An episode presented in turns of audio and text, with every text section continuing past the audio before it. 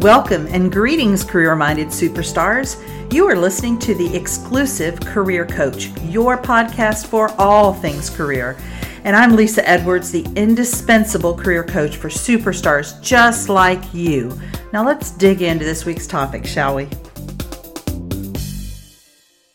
Go from dragging yourself to work each day to finding a job you love. The CareerSpring program is for high achieving and ambitious mid level professionals like you who are looking for a job that uses your zone of genius, recognizes your value, and pays you what you're worth.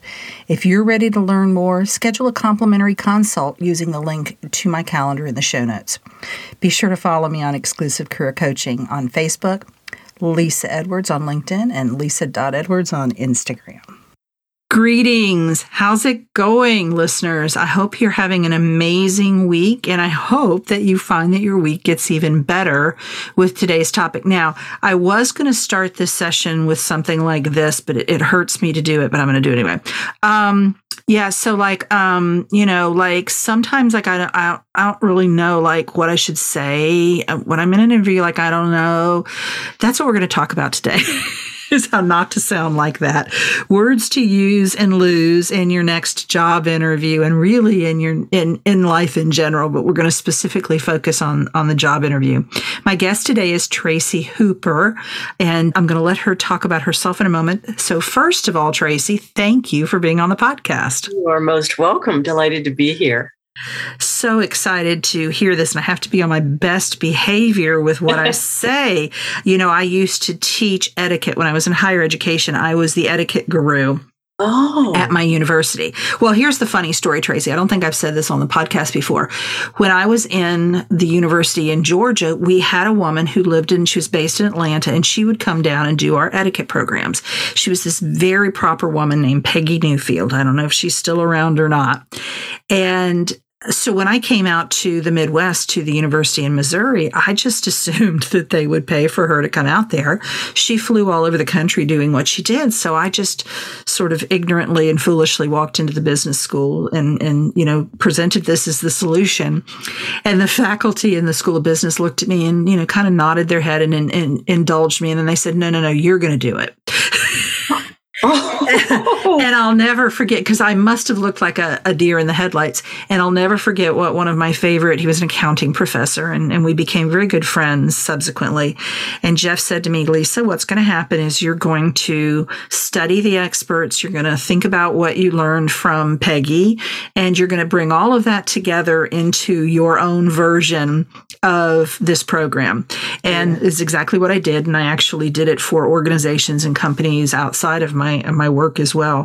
And so the reason I'm telling that story is that people didn't want to go to lunch with me. because they were nervous. They were like, I don't know what fork to use, and you'll, and and and I don't know why I had such a bad rap because I never hit anybody on the knuckles or anything, or like, you know, looked down my nose or my peered down my glasses at them or anything. But I had this bad rap, so that's kind of what I'm thinking about Tracy's. I have to I have to verbally be on my best behavior while we talk. Yes, I know. People get so nervous; they'll say, "Oh, I used that word so again. I didn't mean to use that," and I, and I said, "Please." what I want to focus on today, Lesa, is not losing all of these words I'm going to talk about, but being mindful yes. of who we're using them. Yes, yes. Some of them we do need to lose, but mindfulness is a big part of it. And, and, next time we have lunch together, if we ever meet in person, I will ask you what fork I should use when I'm eating my salad. Fair enough, and I'll ask for feedback on how I how I sound uh, verbally. Uh, so why don't you tell the folks about yourself? Give uh, give them your story, Tracy. Yes, thank you. I have a background in TV news. I was a reporter and an anchor at several CBS affiliate stations on the East Coast. Now I live in the Northwest with my family, but I grew up on the East Coast and uh, had a great TV news career. And then when I left TV news, I continued to write, produce, host, and voice corporate videos, medical videos, I had a long stint with CSX Transportation for their internal videos. And I've continued to do voiceover work for the rest of my career. And when we moved to the Northwest, after several years, I began to notice, and everyone has, that the way people communicate is changing.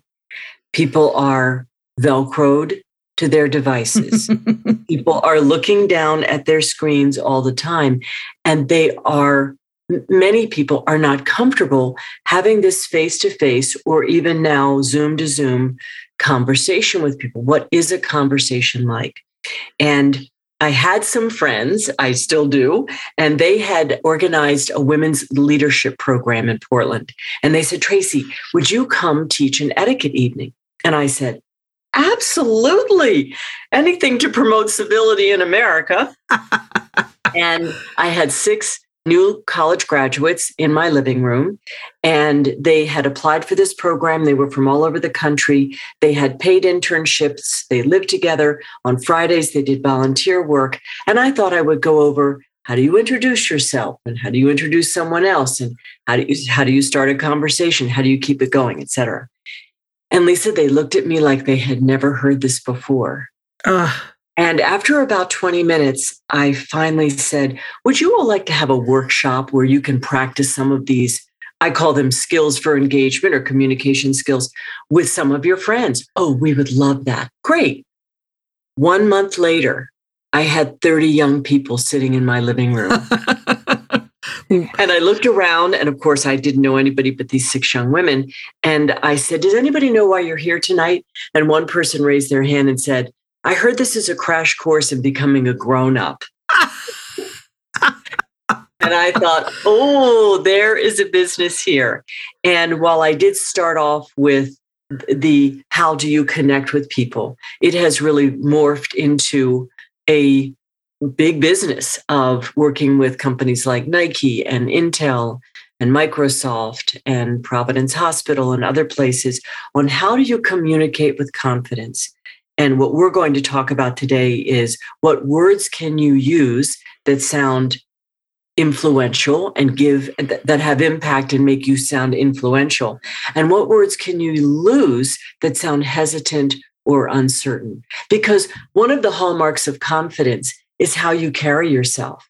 And that includes the words you use. Are they becoming of you or do they pull you down unconsciously, pull you down? Absolutely. Such an important topic. And I think, particularly when we talk about the millennials and, and Gen Zers who have grown up on their technology devices. Mm-hmm. And I know even, even someone of my age, uh, I remember going to my first networking event, live networking event, sometime, I don't know, last year, probably in the fall. Mm-hmm. Uh, things were opening up. People were starting to meet again in person. And we had a conversation at my table about how all of us felt super awkward because we were so out of practice. Right. And of course, I had to laugh at myself because I, I let everyone at the table know not only am I out of practice, but I teach people how to network. And so I see a problem yes, there's a disconnect here. Yes. What is it? Uh, teacher heal thy or, or, doctor heal thyself, physician heal thyself. I felt like That's I needed right. to I needed to work on my own self. So, mm-hmm. so let's let's talk about.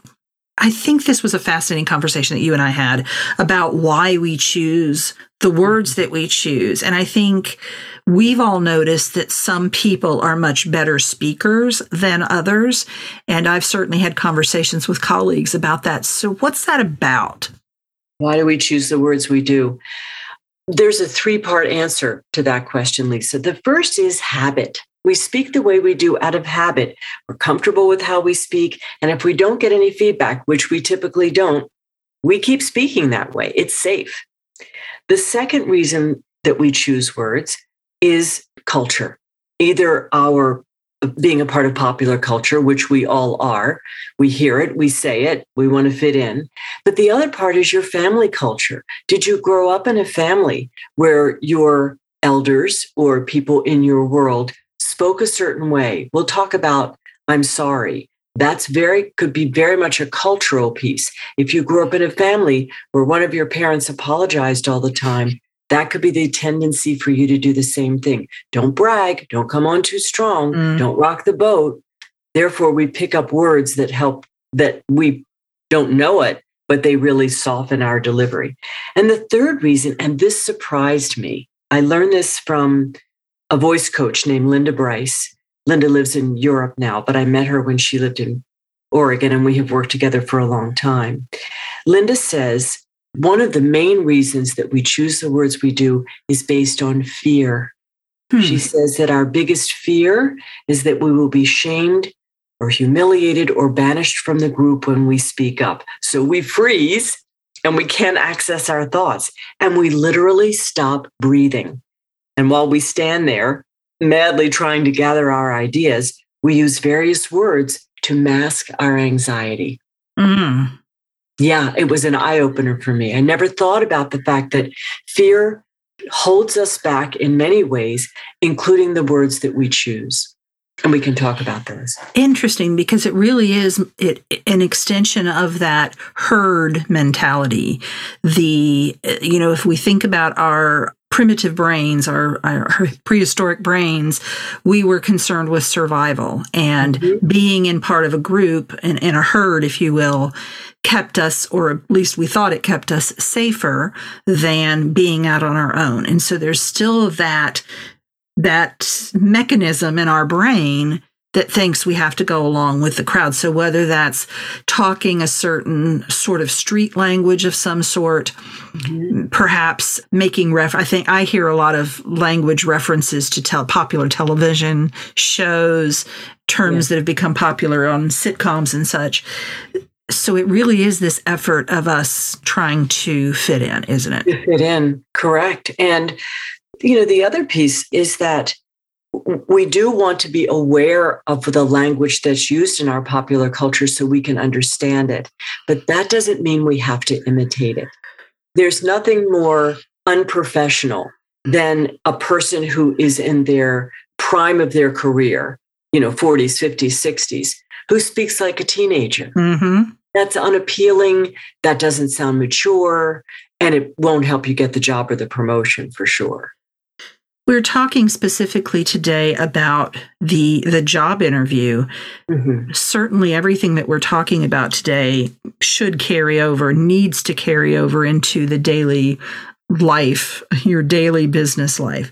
Mm-hmm. What are some of the techniques that you have found to be useful working with your clients in in helping to identify those words? Because as you pointed out and I totally agree, a lot of times it is an, a lack of awareness.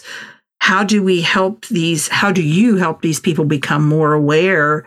And then how do you help them to replace poor choices with better choices? Mm, great. Yes well the first part of being aware is hearing yourself speak a certain way. And uh, let's talk about some of the lists and then we'll talk about how to identify those. The, the number one list that people always think about are those filler words. Uh um like, you know, whatever. but but there is a filler word that people may not be familiar with using improperly, which I mean all the time, thing.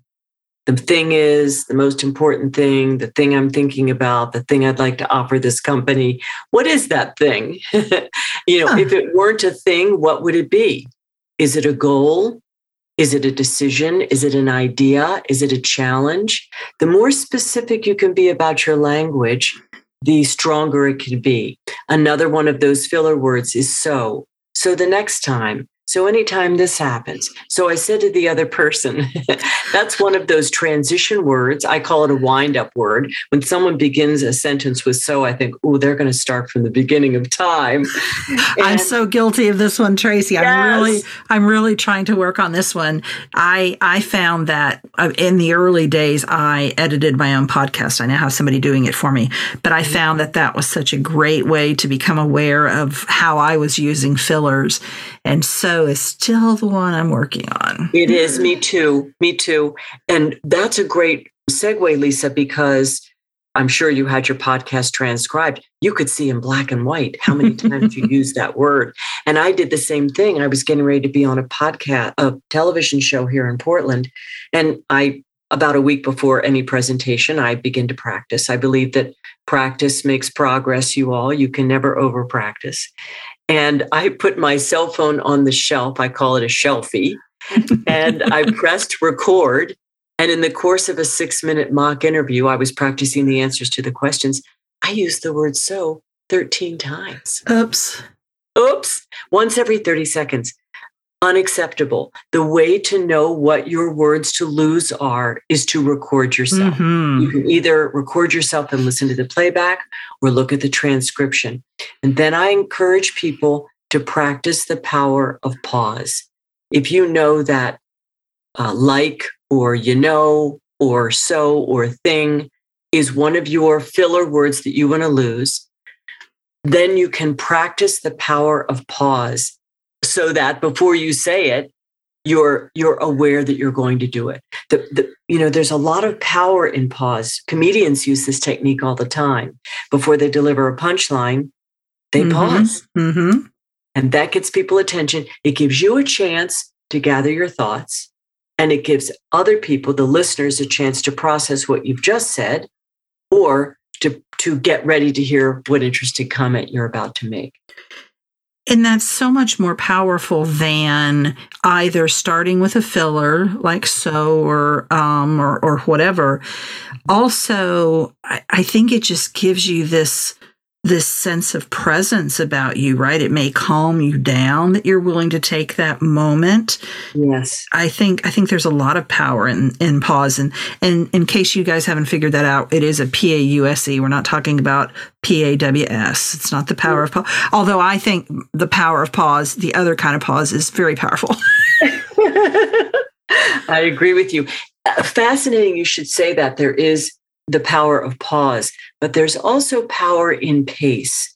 If you slow down your speech, I'm not saying to be boring, I don't want you to drag it out, but if you slow down your speech, then people will take you more seriously. I find when we get nervous, we tend to talk fast. Mhm. We take a lot of words together because we're afraid we're going to be interrupted, and that makes the uh, that makes the listener agitated too. Take your time, have impact, choose your words carefully, and people will take notice. So, recording yourself is number one. Number two, the second group I call hedges. I don't call those linguists, call those hedges. Those are those small, sneaky add on words that soften our delivery. We don't want to come on too strong. We don't want to sound like we're being overbearing. Therefore, we use words such as just. I just have a quick idea Mm. checking in. I'm just wondering. I'm just checking back. That's a soft nudge, as if you want to get an answer from somebody, like, when am I going to get this report back from you so I can send it off to our manager? I just have a quick question. That is a nudge to tee up a request. I'm just wondering if you've decided about. That's as if you're asking for permission or for an answer. It doesn't sound strong. That's a biggie. Do you hear people using that? I sure do. Mm-hmm. And I'm thinking about some of the emails that I send out that I use, the, just checking to see what you've decided. I need to get that out of there because it anything I think that you're talking about for the written for the spoken word applies to the written word as well. Absolutely. Absolutely. Yeah. And the beauty of email is that we can curate it. We can go back Exactly. and find out where are those weak words. When we speak, we don't have that same opportunity. And what I'm finding in the world today, and I'd be curious on your take with this, Lesa, I find that people are used to texting and sending emails, that they're more uncomfortable speaking face to face or even on the phone. Yes. because we can curate. We can we can make the perfect sentence. We can create the perfect post on instagram or linkedin. And i think there's great value in practicing having real conversations with people because that's where you get the feedback Absolutely, especially those difficult conversations. I just did an episode not long ago on how to have a difficult conversation with mm-hmm. someone at work. I think that in today's world of emails and messaging and all of the all of the quick ways that we have it can be really easy to fire off something when there is negative information to be delivered. And as a way to avoid that face to face but it is not effective that one way conversation. Well it's not a conversation it's one way edict. Monologue a right. Monologue exactly is does not serve us and it certainly doesn't serve the person that we're delivering it to. I agree i agree with you therefore take take your time and learn what words you want to lose we'll talk about some words to replace them with and then you'll be more confident as you were saying in those face-to-face conversations One of the big ones that I'm hearing a lot uh, on um, mostly podcasts, I think, that I'm listening to where they're interviewing someone. So it's not a scripted situation. They are being interviewed. And there's a lot of sort of. Mm. And it's it's gotten to the point where it's making me crazy and conversely i'm also finding it creeping into my vernacular because i'm hearing it so much i'm really watching that but it's you know i'm trying to give a good example someone well, I'm might sort of concerned about. yeah and Yeah. there's they the sort of is definitely a, a placeholder. It doesn't serve any purpose. There is a time and the place where sort of is appropriate but they're using it excessively. I've i've heard people do it multiple times in one sentence. Yeah, it, I, I'm going to pull out something and read it to you. I picked up a copy of Newsweek several months ago in an airport, and in the back there was an article about Joseph Gordon-Levitt, who's an actor. right yeah. Third Rock from the Sun, 500 Days of Summer, and he has a new Apple T- Apple Plus TV series. It's called Mr. Corman, and he created it, wrote it, and directed it. And this is what he said, and I'll quote him in this article. He said, "My aim was to write something sort of about myself that was kind of self-reflective. The adventure I went on in making this was kind of like arriving at the place of adulthood." Oh my I thought, word! Yes, my word. And, And, it, it that that much excess. culture. Yeah, and it, it it that amount amount of excessiveness, you lose what he's trying to say. Precisely.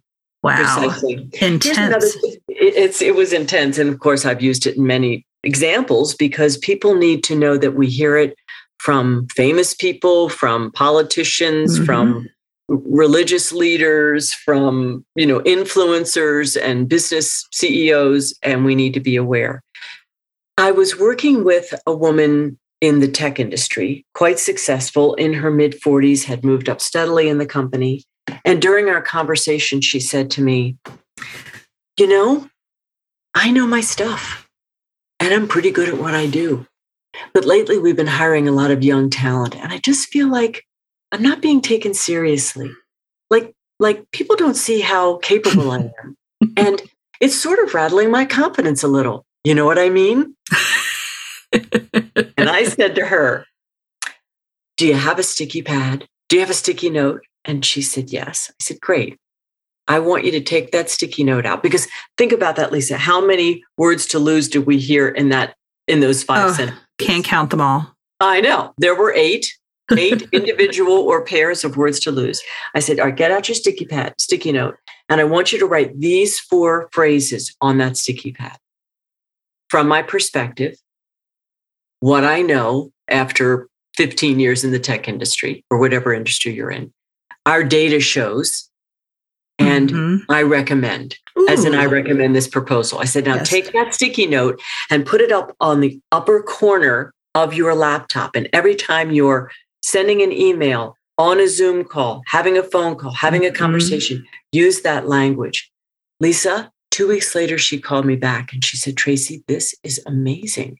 She said, people are starting to treat me differently. They're listening to me differently. It's as if I have, I have more capability. I said, You always have, but now your words match your capability. Mhm. Words have power. It was fabulous. I was quite proud of her. Fascinating. And I'm thinking about, I, I won't name the name, but I remember there was a political figure back, I don't know how far do we have to go back, 80s, 90s, who mm-hmm. I think he ran for president, but didn't, of course, make it. And the biggest negative comment, I guess, about him was how he spoke Mm. and that it wasn't anything to do with his foreign policy, his domestic policy, any of that. It was the way he spoke and his, not accent, but his inflection, I guess it would be. Mhm. The, Or the- delivery. his delivery, yeah. So very interesting. Yeah. Y- You and I also talked before about vocal fry and about upspeaking. Talk to the, the folks a little bit about those. Yeah. Well, speaking of popular culture, there are three different kinds of what I would call vocal habits. And this is not coming from me, this is coming from voice coaches and speech therapists around the world. One of them is upspeak. And we all know this it's the habit of making declarative sentences sound like questions. You'll be having a conversation and you'll be asking a question in the middle of a sentence, but it's not really a question. and we we get this some people think it started in the 90s with the Valley Girls, but you can tell that it's very prominent in the world today. And speech pathologists tell us and linguists, people who study language tell us that people with upspeak sound hesitant, immature, and unconfident, un- unconfident. Yes. they are completely competent. So give us an example of, a, of an upspeak. My name is Tracy Hooper, and I'm the founder of the Confidence Project, and I'm headquartered in Portland, Oregon. And this has been my business since 2014. Did you guys notice every sentence? So the up part, the upspeak is at the end of the sentence, her voice goes up and it doesn't sound like she really believes what she's telling us. Exactly. And you lose your personal power. When you sound like you're asking a question, it sounds like you're asking permission. Am I okay? I'm not stepping on any toes, am I? Asking these questions throughout a statement. And one of the techniques to to be mindful of upspeak, if it's something that you deal with, and many people do, is to consider yourself coming down the stairs. I don't want you to lower your voice. What I want you to think about is instead of saying, My name is Tracy Hooper, and I'm the founder of the Confidence Project, come down the stairs. My name is Tracy Hooper. Step down the stairs and put a period. I'm the founder of the Confidence Project, period. You want to make your sentences declarative and save those question marks for when you really asking for an actual question. An actual question. Yeah. That's one vocal technique that's uh, epidemic. Ex- not a excellent concern. The, the other one is vocal fry. And this happens when someone drops their voice into the lowest pitches that their voice can produce. It's like playing the, the note D on the piano two octaves below middle C nonstop. and and the result is that our vocal folds rub together and they swell and that creates voice fatigue very fast. And then we have that scratchy, creaky, depressed kind of sound. And we all have the Kardashians to thank for that kind of technique. And I don't know whether can you do it, Lesa? I'm not good at it. I need to learn how to do it so I can explain it better. You're talking about how to do vocal fry? That's it.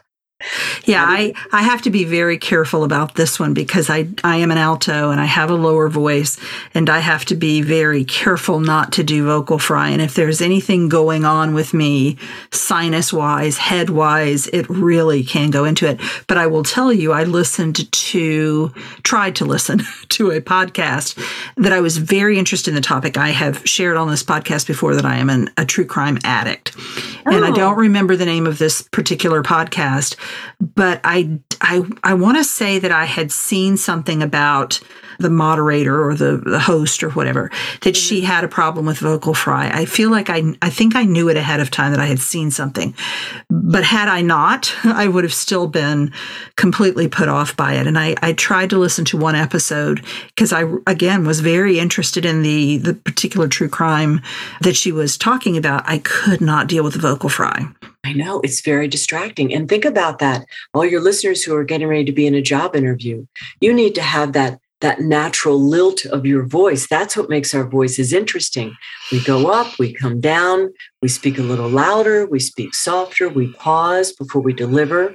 Those all make a big impact because you don't want to sound like everybody else. Who wants to be like it? You want to fit in, of course. You want to be yourself, of course. But you don't want to sound like everyone else in the world because why would they want to hire you? You could have all the credentials in the world, but if they're not, if, but if the way you speak is going to drive them crazy, you might not get that job. Here's the point everyone can have access to a voice coach. Voice coaches will not break the bank. You don't need to go to a voice coach forever. I've talked with Linda about this before, Linda Bryce, the voice coach who I've worked with.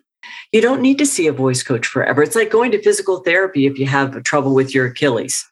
You go for a certain period of time until you learn the skills, until you practice the skills to change up your your mm-hmm. those vocal habits. And one idea that you can definitely practice in terms of vocal fry or upspeak is to breathe. This is what Linda says, and I'm quoting her here. She says, breathing protects you.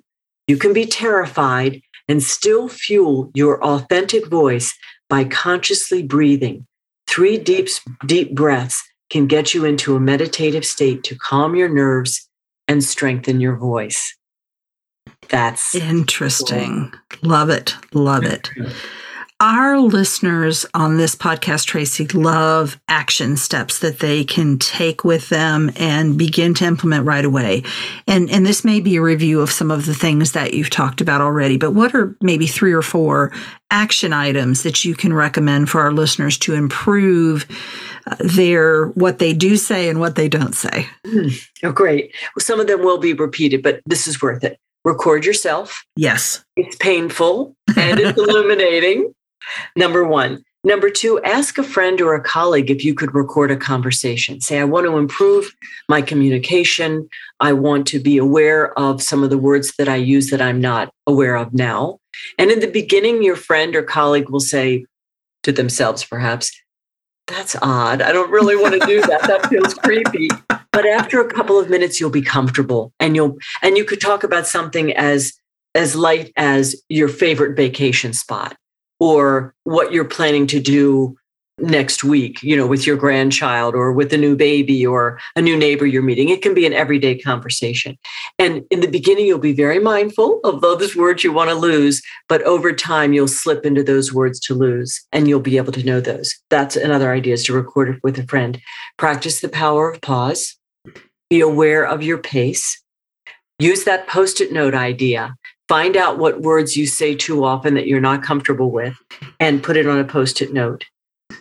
Give yourself 30 days to lose a word or gain a new phrase. Mm. We didn't really talk about phrases to gain, but one area are called disclaimers where people say, Oh, correct me if I'm wrong, or you've been doing this longer, or what do I know? These are ways that we try to seem humble or modest, mm-hmm. but they're not strong. The words that we can use instead, instead of saying, Correct me if I'm wrong, you could say, Let me know if I heard this correctly. Mm-hmm. Instead of saying, You've been doing this longer, you can say, In my experience. Those mm-hmm. are words to use. Therefore, take some of those words to use that you want to focus on and and give yourself 30 days to get those in your mental muscle so right right yeah because psychologists say it takes that long to get yes. breathing is another is another technique we you know we breathe all the time but we don't really realize it and the deeper you can breathe if you can breathe from your diaphragm from your belly not up in your chest. You don't have enough space in your chest to get a good deep breath. But if you can breathe from your diaphragm, that will give you a stronger voice. And then decide. I'll tell a quick story about my friend. My friend Mary uh, has a daughter who's in her mid 30s. And one day Madeline came over and, and Mary said, at the end of their afternoon, Mary said, Maddie, could I give you some feedback on some language that I heard you use today often? And Maddie said, Yes.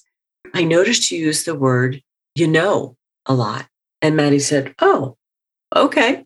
So she leaves, and a couple weeks later, she comes back.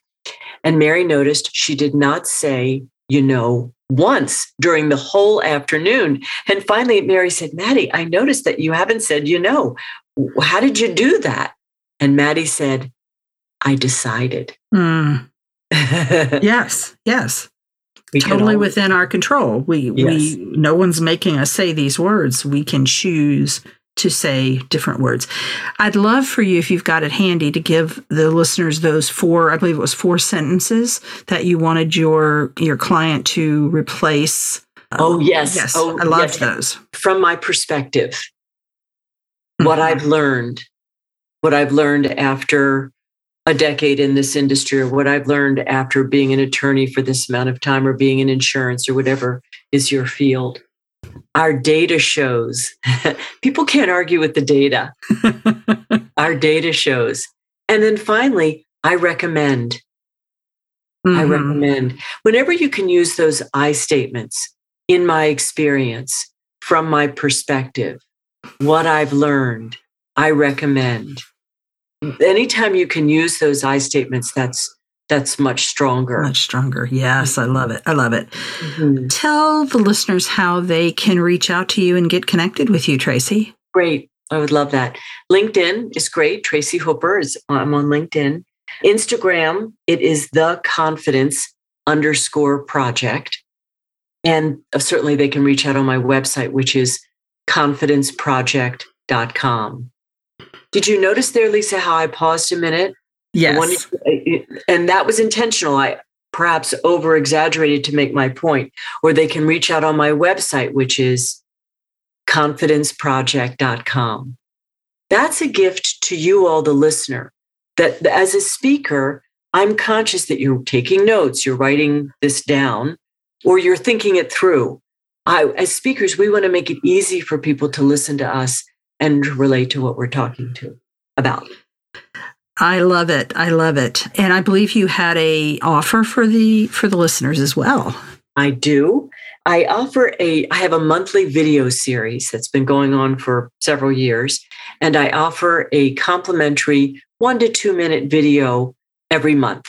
And that's the only time I'll reach out and it'll land in your inbox and it has to do something about a confidence technique, a skill, an idea, last time, oh, my, I think my last one was about not using the word you guys all the time. Mm-hmm. I think okay. you guys, I'm thinking, well, I'm not a guy. You know, how what other words can you use instead of you guys? You can say you all, you could say everybody here, you could say team. That was one of my videos. So they're short and very actionable. And I would love if people want to sign up, they can go to my website. And at the bottom of each page, there's a place to sign up for the monthly video series. We'll have all of that in the show notes. And Tracy, you're from the Northeast. I expected you to say "you guys." I'm from Maryland. I think oh, okay. we say that in what Pennsylvania or New York, New York, New Jersey. Oh my goodness, Jersey Shore stuff. Well, I will tell you, Tracy. I did a presentation for the local SHRM group yesterday, their conference, which is the Society for Human Resource Management here in Tallahassee, and I my communication strategy, which really worked, because I know when you see see my picture, those of you that have seen what I look like or have talked to me on Zoom, you know, the first thing you think of when you see me is, I mean, she's definitely a rap star. So I rapped, I was doing something on, on how HR can help hiring managers to do hire better to to to work together better for better hires and so i had a i had a hiring manager's rap and i had a hr manager's rap and they they loved it. They clapped and they laughed. And i thought about wearing some you know I, I, used to call it my mr t starter kit but that reference has kind of lost its luster over the years. Yes. but back in my early days when i was teaching dress in higher education i would talk about the mr t starter kit so you gotta have a gimmick, don't you? You do. I did. It worked. It really loosened them up as well as they were all nodding their heads, agreeing with what I had said in the raps. So I think I was right on target. Uh, so I I can't thank you enough for being on the podcast, Tracy. This has been fantastic. Lots of fun, and I hope that you guys will reach out to Tracy, take advantage of her monthly series. That sounds like a really great use of a couple of minutes of your time each month. Little bite-sized content content. I think that's fantastic. So thank you so much, Tracy. It's been my great pleasure. Thank you for having me. You guys take care, and I'll talk with you next week. Be good. Bye. You've been listening to the Exclusive Career Coach with Lesa Edwards, CEO of Exclusive Career Coaching.